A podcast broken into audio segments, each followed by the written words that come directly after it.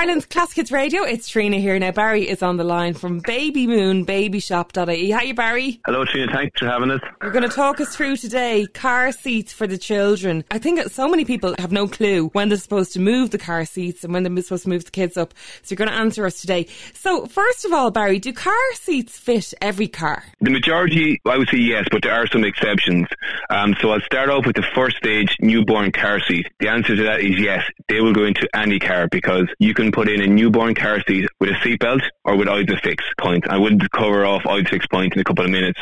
So all cars will have a seatbelt. So the minimum you can put it in with a seatbelt. There are some exceptions, as I said. Some second stage car seats you have to use two um, mechanisms. One is ISOFIX and the second is called a tether strap, which is like a hook that hangs over the back of the seat and you have to lock it into place. If your car doesn't have a tether strap hook, then you cannot use that car seat in that car. So I hope that answers your question. Okay, all right. Isofix. I hear about this all the time.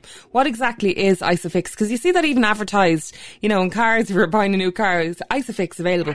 So what is it? Yes. Isofix is an international standardized car seat fitting system. Um, it automatically locks your car seat or your car seat base into two metal clips which are located at the bottom of the seat into place that you don't have to use a seatbelt to put in your car seat. So in simple terms, you've got two metal clips at the bottom of your seat and the car seat or base click into those.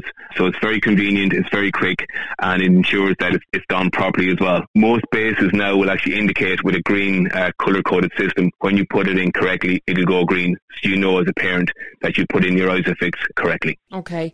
It's very important actually for people, isn't it, to make sure that they have installed their car seats and, and all these things correctly. I got a shock actually myself recently because I, I moved the car seat from one car to another.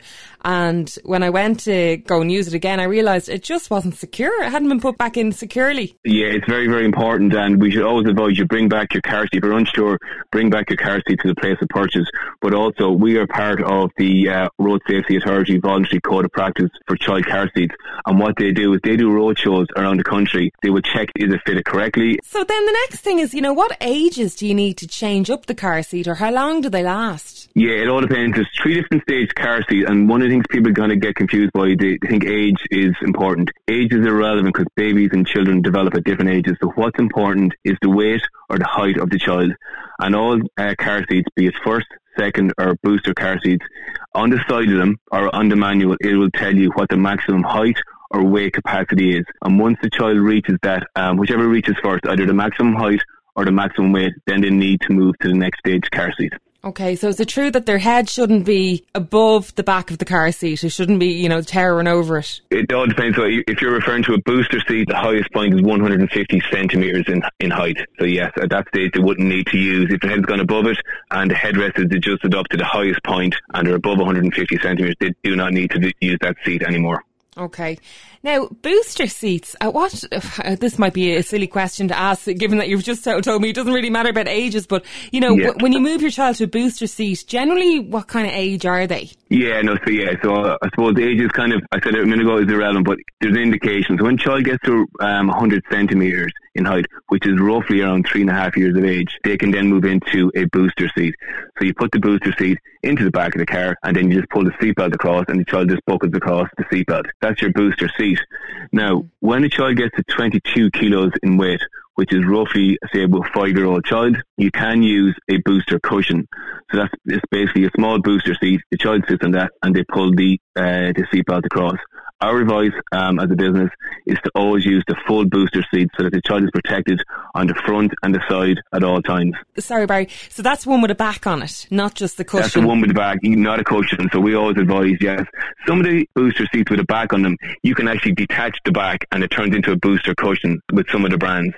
But our advice is to always use the booster seat with the back on it right up until 150 centimetres in height, which is roughly 10, 11 years of age. Oh, really? Okay. So why would people go for that booster cushion? Is it just kind of convenience because it's easy, easy to move it in and out, or why do people That's go what for that? it is. Is yeah. that pe- people have got a number, uh, number of children in the back seat. They're tight for space, and they want to kind of just reduce the space that's being used with a car seat, so they can use. But the child would have to be 22 kgs in weight, once they're at that weight, it is fine to use those booster cushions. And Barry, final question for you. I'm assuming that buying a second-hand car seat is not the way to go. I think I read somewhere before about you just don't know if they've been damaged or, you know, where, where, they've come from. Yeah. So we would advise not buying a second-hand car seat. You just don't know if it's been involved in an accident. And the advice we get from our brands, so we sell Cybex and Maxi-Cosi here in store.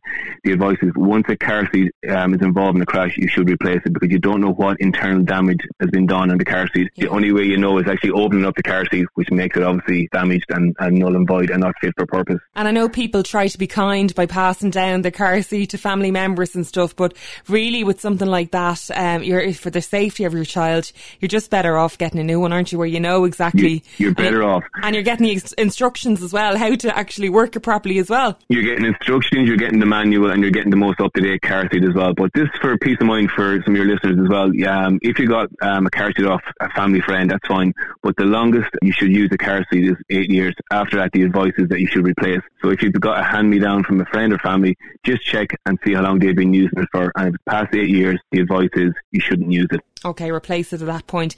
Lovely. Yeah. Barry, we'll catch up again. There is Barry from babymoonbabyshop.ie. It's Ireland's Classic Hits Radio.